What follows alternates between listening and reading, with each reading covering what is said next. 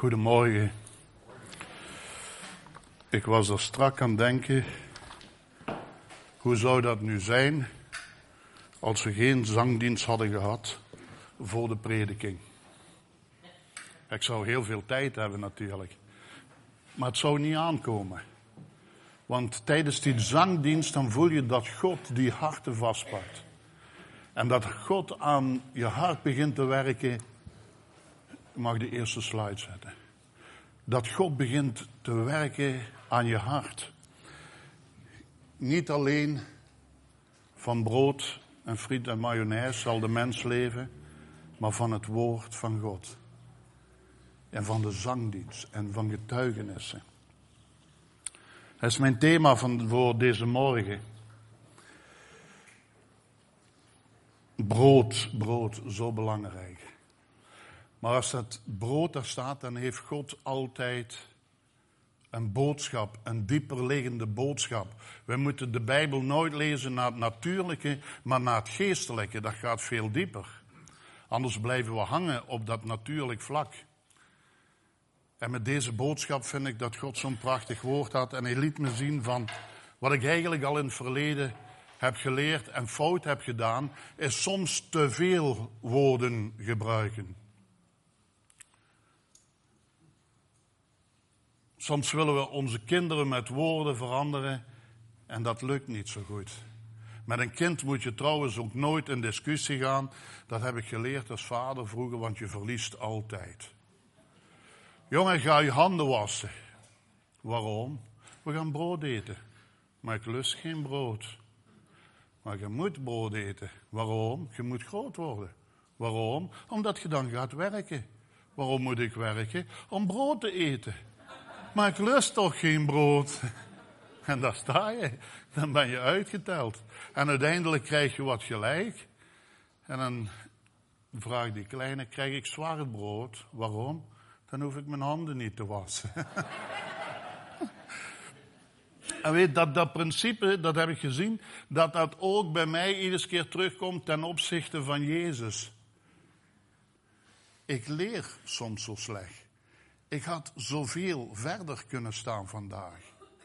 Had ik als jonge man dat 100% naar binnen gegaan en mijn uiterste best had gedaan om het te begrijpen, dan zou ik misschien vandaag nog veel verder staan. En dan maken we allemaal onze fouten mee. En Jezus heeft dan dat geduld. En Jezus laat ons dingen zien. En ik heb ontdekt met spijt in mijn leven dat alleen mijn kinderen veranderen wat ze aan mij zien. Dat nemen ze over. En al die woorden, dat is een holle klank. Ik heb dit thema van de vermenigvuldiging van de broden uit Matthäus gehaald. En dat is een bijzonder mooi stukje. Weet, toen, toen Johannes werd overgeleverd en Johannes werd onthoofd, dan lezen we in dat stukje, toen Jezus dit hoorde, trok hij zich vandaar in een schip terug naar een eenzame plaats alleen. En toen de scharen dit hoorden, volgden ze hem te voet uit de steden. En toen Jezus uit de boot stapte, zag hij de scharen. En hij werd met ontferming bewogen. En hij genas hun zieken. Bij het vallen van de avond kwamen zijn discipelen en zeiden: De tijd hier is, de plaats hier is eenzaam en de tijd is reeds verstreken. Zend dan de scharen weg, opdat zij naar de dorpen kunnen gaan om broden voor zich te kopen. Maar Jezus zeide: We behoeven ze niet weg te sturen. Geef gij hun te eten. Zij zeiden tot hem, maar wij hebben niks dan vijf broden en twee vissen. En Jezus zeide, breng mij die hier. En hij beval de scharen in het gras te gaan zitten. En hij nam de vijf broden, de twee vissen. Keek op naar de hemel. Sprak de zegen uit. Brak de broden, gaf ze aan zijn discipelen. En zijn discipelen gaven ze aan de scharen. En zij allen werden verzadigd. En zij raapten de overgebleven brokken op. Twaalf manden vol. Zij dan die geëten hadden, waren ongeveer vijfduizend mannen. Vrouwen, kinderen en bergen niet inbegrepen, staat er. Dat is dat stukje van de, de vermenigvuldiging van de broden. En weet je wat je hebt met de Bijbel? Als je dan daarin duikt, dan komt er zoveel naar voren. Daar komt er zoveel naar op. Voor mij was dat in de eerste plaats al onmiddellijk. De mensen in dit stukje hadden honger en de discipelen stonden er maar moedeloos bij. Vandaag de mensen in de wereld hebben honger, letterlijk honger. En soms staan we daar moedeloos bij. Wat kunnen we doen? Letterlijk sterven mensen nog van de honger vandaag. Maar er zijn ook heel veel mensen, en dan maak je het geestelijke ervan, die hongeren naar het woord van God. En daar staan we weer. Wat kunnen wij doen? En dit is zo'n grote les hier. Daar staan wij moedeloos in het begin van dit stukje. En een tweede wat er mij uitsprong is, in de hemel is alles anders dan op aarde. En onze zienswijze moet de zienswijze zijn vanuit de hemel. Hij valt even stil. Ja? Je staat erbij, je zit, je zit van de scharen en plots gebeurt het. Jezus dank en dat begint te vermenigvuldigen. Waar staat u dan in gedachten? Zit u in het gras of staat u bij de discipelen? Mensen, als je nog in het gras zit, sta recht en doe eens een klapje met Jezus.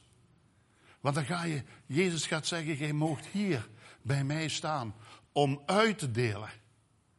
Van zowel brood, honger voor de mensen, als van het woord van God. Wij moeten bij de discipelen staan.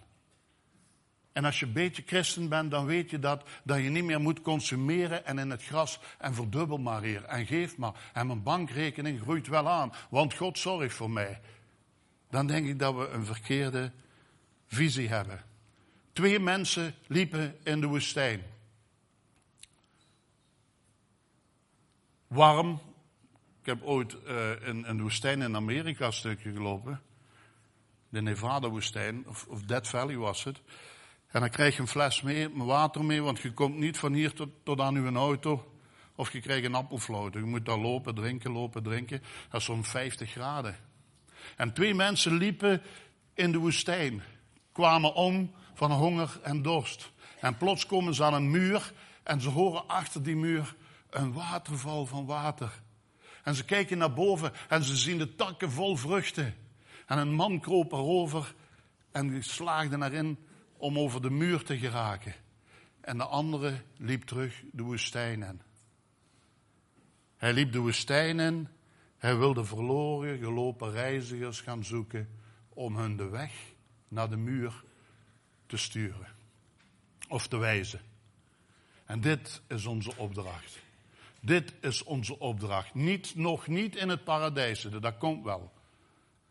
Maar op zoek gaan naar verloren mensen om die door te sturen naar die muur, daar waar alles is. De wonderbaarlijke spijziging. Wauw, het kan vandaag ook nog in ons leven gebeuren. Als het maar, net zoals bij Jezus, gaat met een soort van, of een dosis van ontferming. Want toen Jezus de scharen zag, werd hij met ontferming bewogen. Het draaide in zijn buik. En dan, als je dat hebt, in een ander gedeelte staat er, want hij keek naar de scharen en hij zei, als, schaar, als, als schapen die geen herder hebben. Maar opgelet, het kan ook wel wat betekenen. Er stond een kip, mag de volgende slide. Er was een kip en een varken. En die stonden naar de grote reclame te kijken in Engeland. The Great English Breakfast. En daar stond de kip en het varken te kijken naar die affiche. En toen zei de kip, zijt je niet trots, zei ze tegen het varken. Daar hebben wij voor gezorgd. En toen zegt het varken, jij hebt goed praten. Voor uw kip was het een collecte. Maar voor mij, wat daar ligt, is het een offer. ja, voor mij is het een offer. En nog te vele van ons willen een kip blijven. Het mag ons niks kosten. Maar als mijn lapspek daar ligt, zegt het varken, dan is het voor mij een offer geworden. En ik denk dat dat de manier is om de Bijbel gaan te lezen.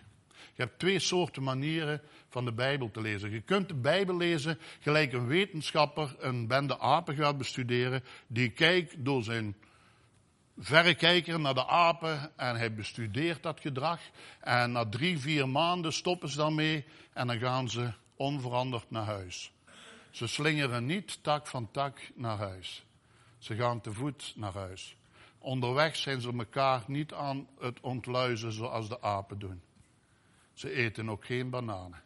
Ze gaan onveranderd gedrag. als je zo de Bijbel leest, kom je geen stap verder. Als je in de Bijbel leest, dan krijg je een ontmoeting met jezelf en dan moet er veranderd gedrag aan vooraf gaan. En alles begint hier met dat veranderd gedrag. Ook in dit stukje. Toen hij dan uit de boot stapte, zag hij de scharen en hij werd met ontferming over hen bewogen. Als schapen die geen herder hebben. Valt u dat soms niet op als je door de massa loopt dat je zegt, arme schapen. Wat zijn dit arme schapen? Weet je, het is, het is 16, 17 jaar geleden toen was ik met de motor aan het rijden met een paar vrienden, heel in het begin dat ik motor reed. In de Ardennen. En op zeker ogenblik waren wij de Maas overgestoken over de brug.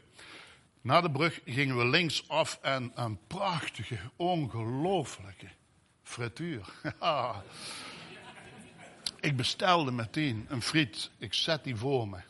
En daar stond die voor me. Ik wil mijn eerste hapje doen. Komt er een auto af. En ik hoor die voorbij gaan en ik hoor achter mij in één keer.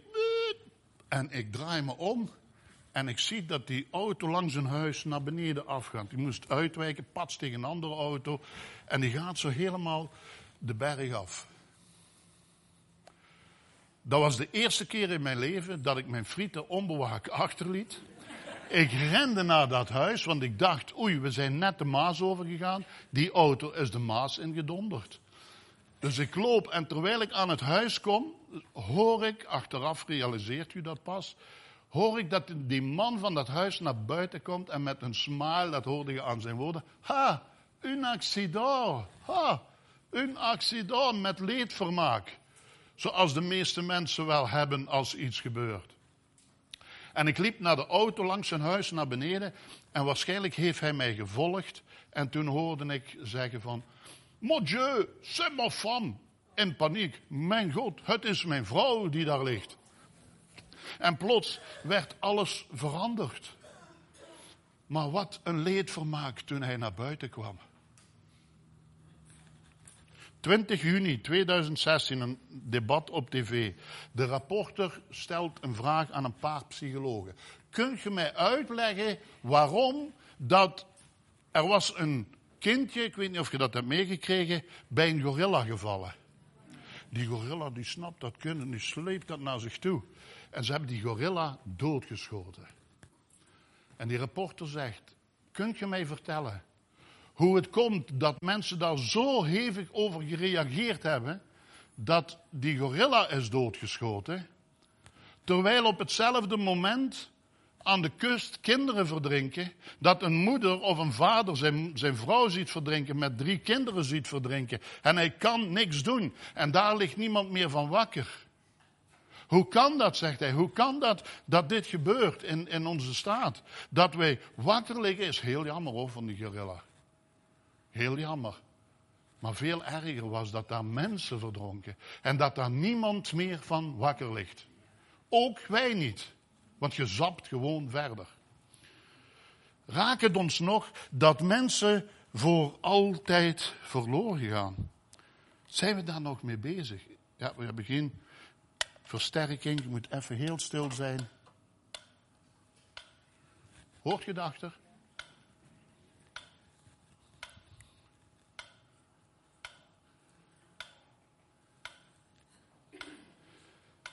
heeft iemand een rekensom gemaakt. We zijn met zoveel mensen en zoveel mensen sterven. En elke klik, bij elke klik gaat er in Europa iemand voor altijd verloren. Bij elke klik die je hoort, komt er iemand aan de hemelpoort en dan wordt er gezegd, je hebt mijn zoon niet gekend.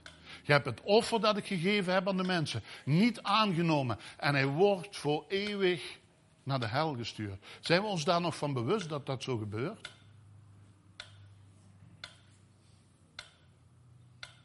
Bij elke klik. Dat was een bekende. Hier een stuk van uw familie. En we hebben het niet verteld. Omdat we geen empathie meer hebben met mensen die verloren gaan. De barmachtige Samaritaan laat zien dat je elkaar gaat verzorgen. Maar Jezus zegt, zalig de barmachtige. En weet je wat hij daar bedoelt met barmachtige in de zaligsprekingen? Zalig de barmachtige dat zijn die mensen die barmachtig zijn, die zien dat mensen voor eeuwig verloren gaan en die hun dat pakt. Want elke klik, en wij liggen voor de televisie, gisteren vier uur voor de tv gelegen. Hoeveel kliks zijn dat? En daar is niks verkeerd mee. En we houden barbecue en we gaan uit eten. En we gaan op vakantie en we doen en we maken motorritjes. Maar we zijn er niet meer mee bezig.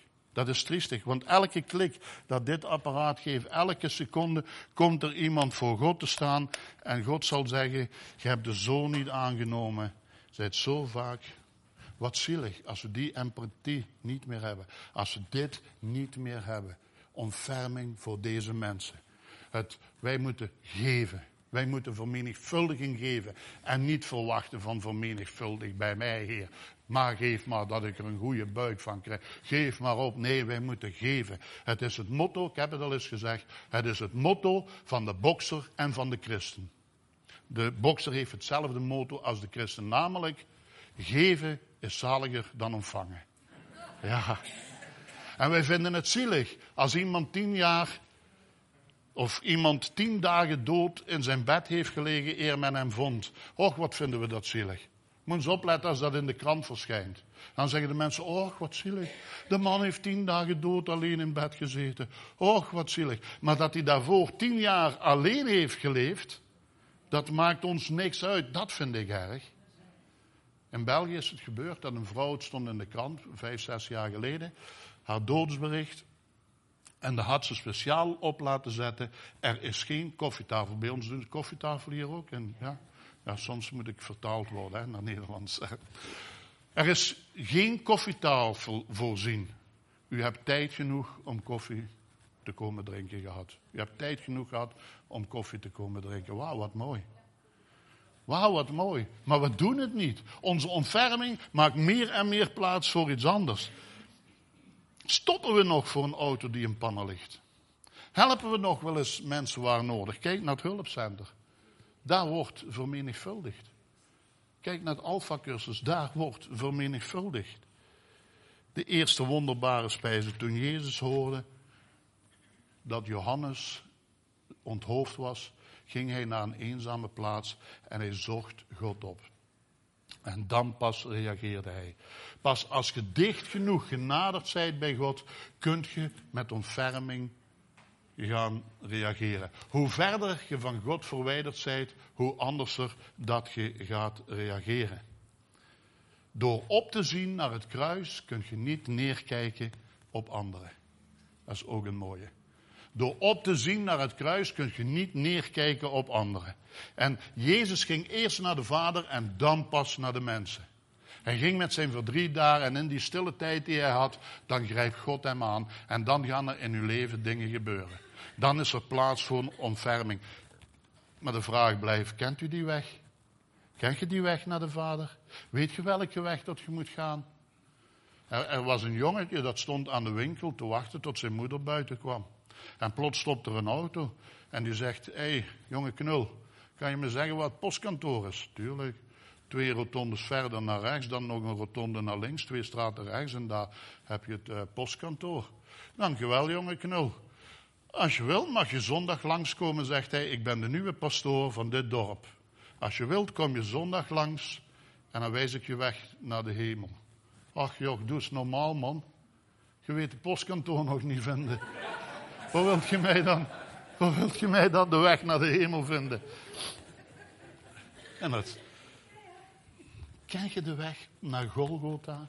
Iedere keer naar dat kruis waar Christus voor onze zwakheden en fouten gestorven is. Iedere keer naar daar en daar alleen kun je, op Golgotha kun je kracht putten. Dicht bij God zijn en sterven aan jezelf. Zo belangrijk. Eerst de weg naar God. Dan pas naar de mensen, naar het volk. Bij het vallen van de avond kwamen de discipelen de plaats en zeiden: De plaats hier is eenzaam, de tijd is reeds verstreken. Wou zeggen: De tijd van eten is al lang voorbij, de mensen hebben honger. Hé, hey, zend die is allemaal weg. En soms overvalt me dat gevoel ook. Dan heb ik een overvolle agenda en dan zeg ik echt: Laat eens even gaan. Laat eens even gaan. Maar Jezus zegt: Nee, nee, gaat niet zo met een smoes mijn opdracht voorbij. We redeneren het zo rabbe weg als God iets in ons hart legt. Hoeveel mensen staan werkelijk erbij stil, vraag ik me wel eens af, als een e-mail binnenkomt met oproep tot gebed. En heel veel gaan zeggen, oh heer, wilt u die zegenen? Klik, volgende slide. Is zo belangrijk. Jezus zeide, geef gij hun te eten. Wauw, wat een uitdaging. Jezus wist al wat hij zou gaan doen. Hetzelfde verhaal vinden we in Johannes. Het volgende verhaal, hetzelfde verhaal vinden we in Marcus 6 en in Johannes. En in Lucas 9 vinden we ditzelfde verhaal. En ieder beschrijft het een beetje op zijn manier. En in Johannes staat er, Jezus zei, geef gij hun te eten. Maar hij wist al wat hij zou gaan doen. Hij had dat al in petto. En hier wil Jezus laten zien dat wij zonder Hem zijn wij niets. Voor de mensen die verleden keer hier was toen ik van koolstof tot diamant sprak, dan had ik eerst een mineur verteld over mezelf. En ik ben helemaal overtuigd, als ik Jezus niet in mijn leven had gehad, leefde ik vandaag in dezelfde mineur en veel, veel erger. Maar zonder Jezus zijn we niks, kunnen we niks, zullen we helemaal niks zijn. En op dit punt gaan de discipelen op zoek. Zeggen, wauw, wat, wat kan ik betekenen? En ze vinden daar 200 schellingen. Ik weet niet wel, wel hoeveel bedrag dat het was, maar in ieder geval veel te veel te weinig om eigenlijk broden voor de massa gaan te kopen. En Jezus reageert daar ook niet op. Toen ik dit stukje overdacht, toen dacht ik van, hé, hey, hij verdubbelt, hij had ook kunnen zeggen 200, 400, 800, 1600, 3200, 6400, 12.800. En ik verdubbel, en hebben we genoeg, of zal ik het nog eens doen? Maar Jezus doet het niet met het geld. Hij reageert er niet op die 200 stellingen. Omdat voor Jezus is het niks. Geld is niet in de hemel. Er komt een man aan de hemelpoort. En Sint Petrus doet open.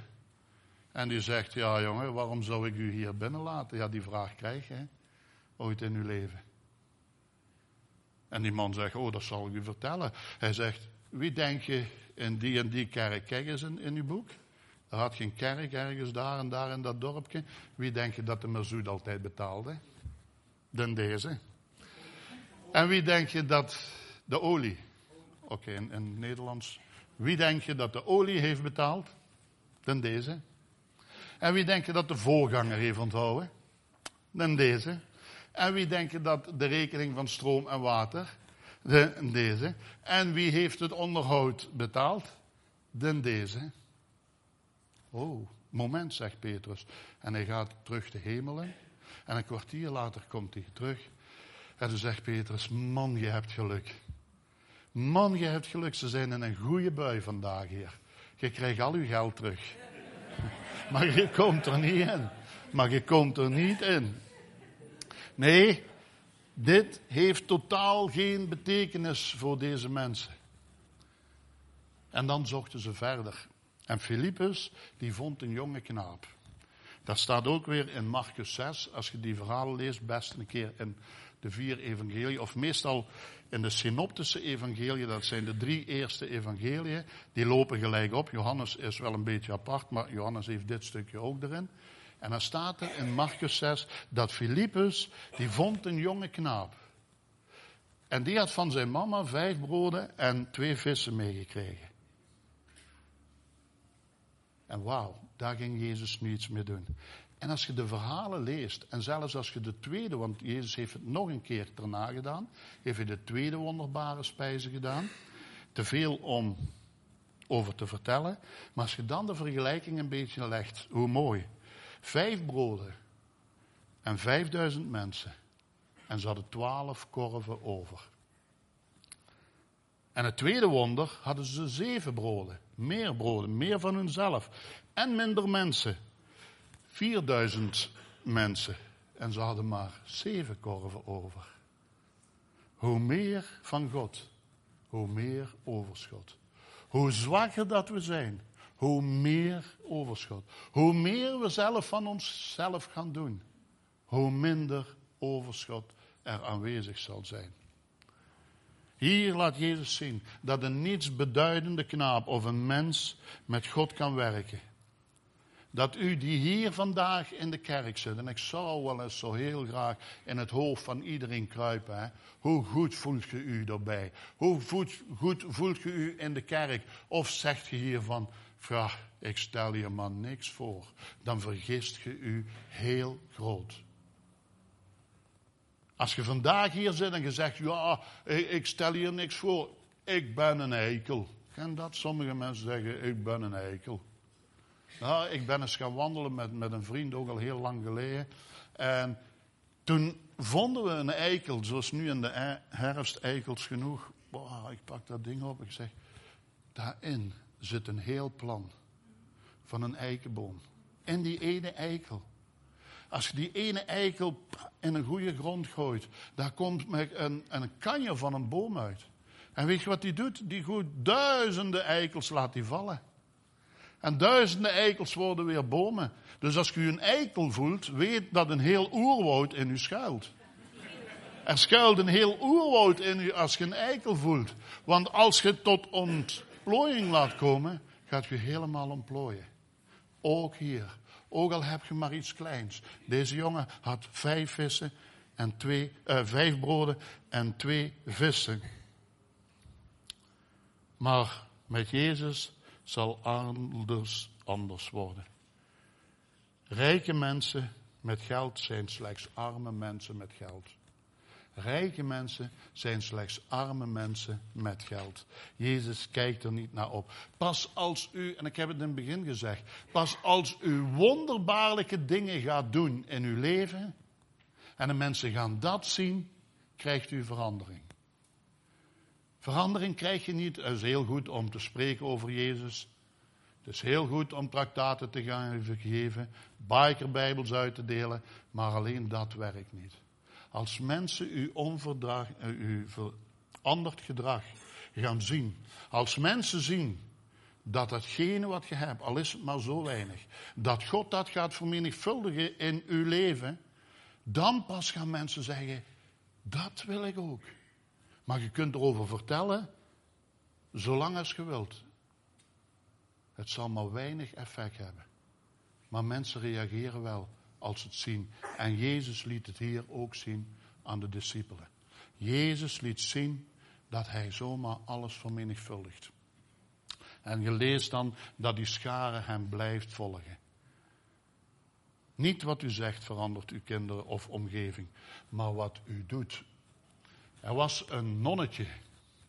En dat nonnetje reed in een 2 pk'tje. Hebben we dat? Het nonnetje met de 2 pk.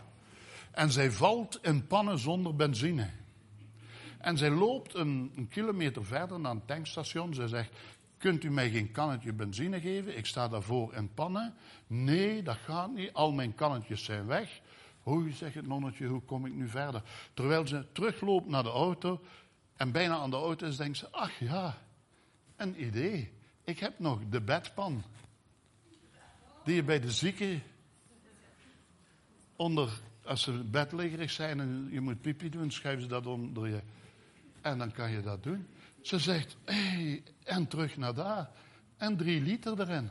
En ze wandelt voorzichtig terug. Ze draait het stopje af van de auto. En net op het moment dat ze aan het gieten is, komen er twee moslims voorbij. En die zien dat. En dan zegt de ene moslim tegen de andere. Als dat autootje start, dan word ik ook christen. Als dat autootje gaat starten, dan word ik ook christen. En je zoveel minder. Je zoveel minder. Als iemand zo'n formule heeft, ga je naar hem toe en zeg je, hé. Hey. En een wonder dat hier plaatsvond, is zo mooi. Jezus neemt de broden en hij kijkt omhoog. En Jezus weet alles. En ik denk dat Jezus eigenlijk al zo eens even al die kerken heeft afgedaan. Pakte die broden, keek omhoog. En hij zag Bart en hij zag Wim, hoe zij met thuisgroepen werkten. En dan zegt Jezus, zet ze in groepverband. Zie dat is zo mooi. Dat zet ze in thuisgroepen verband in het gras, staat er in Marcus. Hier, hij liet ze in het gras zitten. En in Marcus staat, hij liet ze in groepjes in het gras zitten. Zoals Wim, de voorganger, zoals als Bart bezig is met thuisgroepen en die filosofie heeft, dat bevestigt Jezus hier. Of was het andersom? Oké. Dit is de kracht. Dit is de kracht. Om samen te gaan zitten. Niet tegenover elkaar, maar samen gaan te zitten en daar het brood te krijgen dat Jezus. En dan een hele grote les dat Jezus brak en doorgaf. Jezus keek omhoog. Jezus keek omhoog en hij verwachtte het van de hemel. Stel u voor dat je erbij bent. Dat je nu bij die groep staat van discipelen. Ik kan me zo, ja, zo in gedachten ga ik tussen die discipelen. En Jezus kijkt omhoog. En de discipelen kijken omhoog. En dan begint het. Dan zegt hij, nu gaat het gebeuren. Zegt Petrus tegen Johannes, let op hè. Nu gaat hij het weer doen hè. Uh, let op hè. Zelfs komt er, de volgende. Zelfs komt er een blauwvis. Een vinvis, de grootste walvis ter wereld. Let op, Jezus kijkt omhoog en dan gaat hij een wonder doen. En hij gaat een, een blauwvis, wauw, ik zie hem al komen. Daarachter een, ja, dat is het een wolk of is het de blauwvis gaat komen. En die weegt 110.000 kilo. Uh, sommige 170.000 kilo, gedeeld door het aantal mensen, is 54 kilo of 34 kilo per man blauwvis. Wauw, en ze staan te kijken naar de hemel en ze wachten op dat wonder dat Jezus gaat doen. Maar er komt geen blauwvis. En zoveel mensen staan in hun leven nog altijd omhoog gericht van, ah, laat maar komen, laat maar komen. En er komt niks.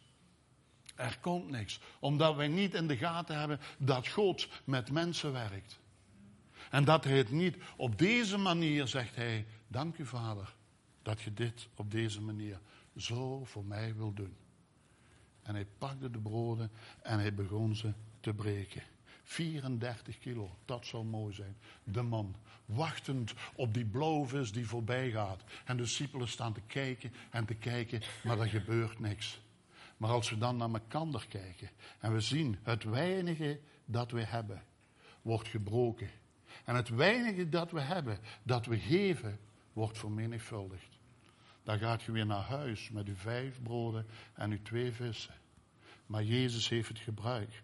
Jezus heeft niet gezegd van, wacht maar. En als je maar genoeg wacht en geloof hebt dat het gaat komen, het gaat niet werken. Het wil niet zeggen, omdat ik naar McDonald's regelmatig ga, dat ik daarom ook een hamburger ben. Hè? Dat wil dat niet zeggen.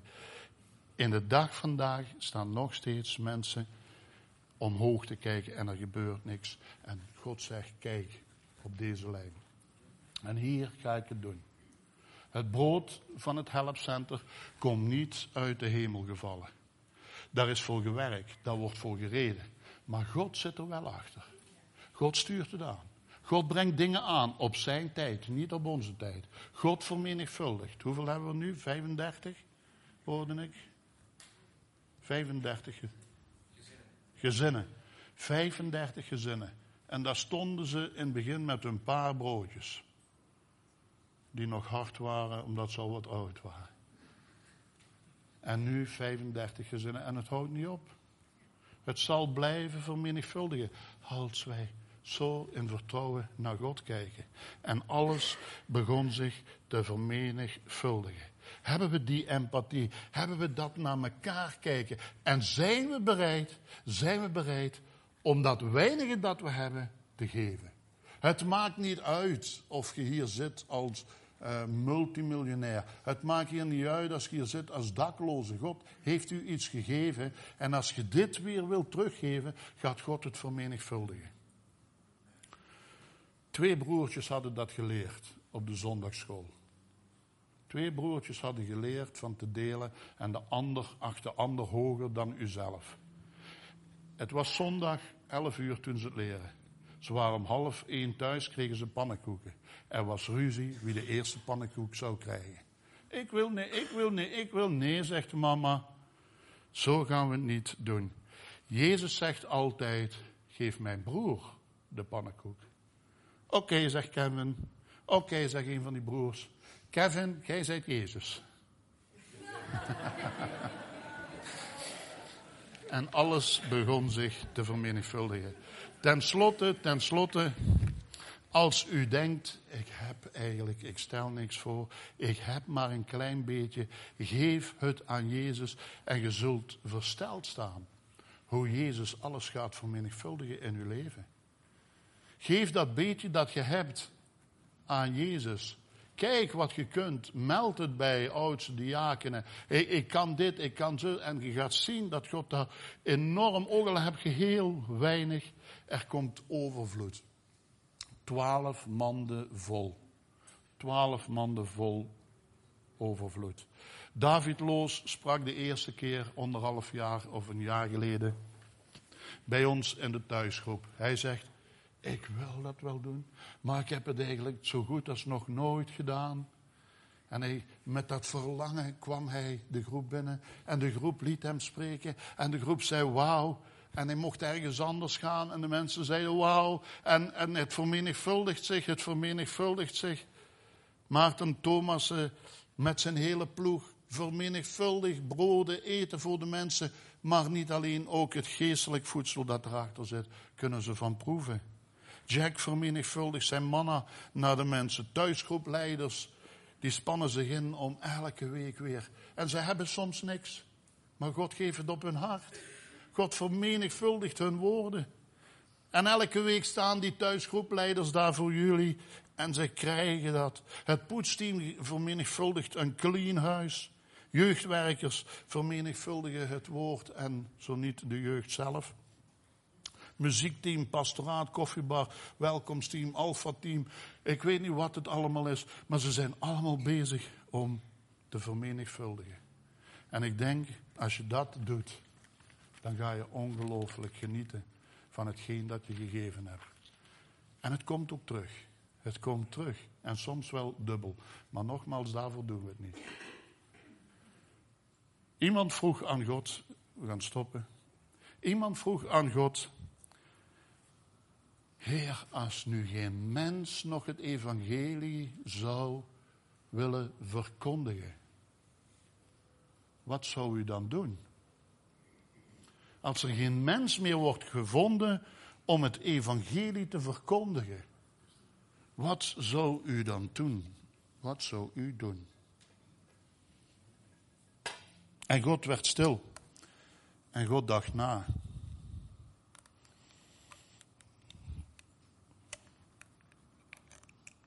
Technisch probleem, het zevende.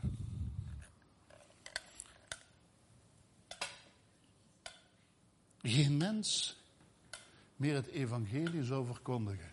Wat zou u dan doen? En God dacht na en hij zei: Ik zou het niet weten. Ik zou het niet weten. Want God werkt altijd met jullie. God werkt met jullie en zijn jullie bereid om een stuk van het werk van God te doen? Want elke klik gaan mensen verloren.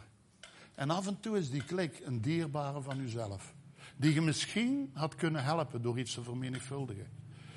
De soldaten in Frankrijk, de Amerikaanse soldaten kwamen in Frankrijk aan in een kerkje dat volledig kapotgeschoten was. Alleen stond er nog een Christusbeeld, maar zijn armen waren helemaal kapotgeschoten. En een van die soldaten die nam een bordje, schreef daar iets op en hij plaatste het voor het beeld van Christus. En de mensen kwamen voorbij en dan lazen ze, mijn armen zijn kapotgeschoten. Maar zou u mijn arm willen zijn? Mooi hè? En dat is wat God van u vraagt. Zou u iets wat ik u gegeven heb, een gave, een talent, zou u het willen vermenigvuldigen? Als je nog leeft, dat is het allerlaatste. Als je nog leeft, de test om erachter te komen of je opdracht hier op aarde voorbij is, is eigenlijk heel simpel. Als je nog leeft, is die nog niet voorbij. Neem dit mee. Wat je ook hebt, hoe weinig dat het ook voorstelt. God kan dat vermenigvuldigen, dat iedereen hier gaat zeggen van wauw, wat is daar gebeurd? Kijk maar naar de kerk. Helemaal met mensen wat ze hadden. Een verfborstel. En ik heb dit. En je kunt ongelooflijke dingen verzetten. Ik geef het woord terug aan Jacob Jan.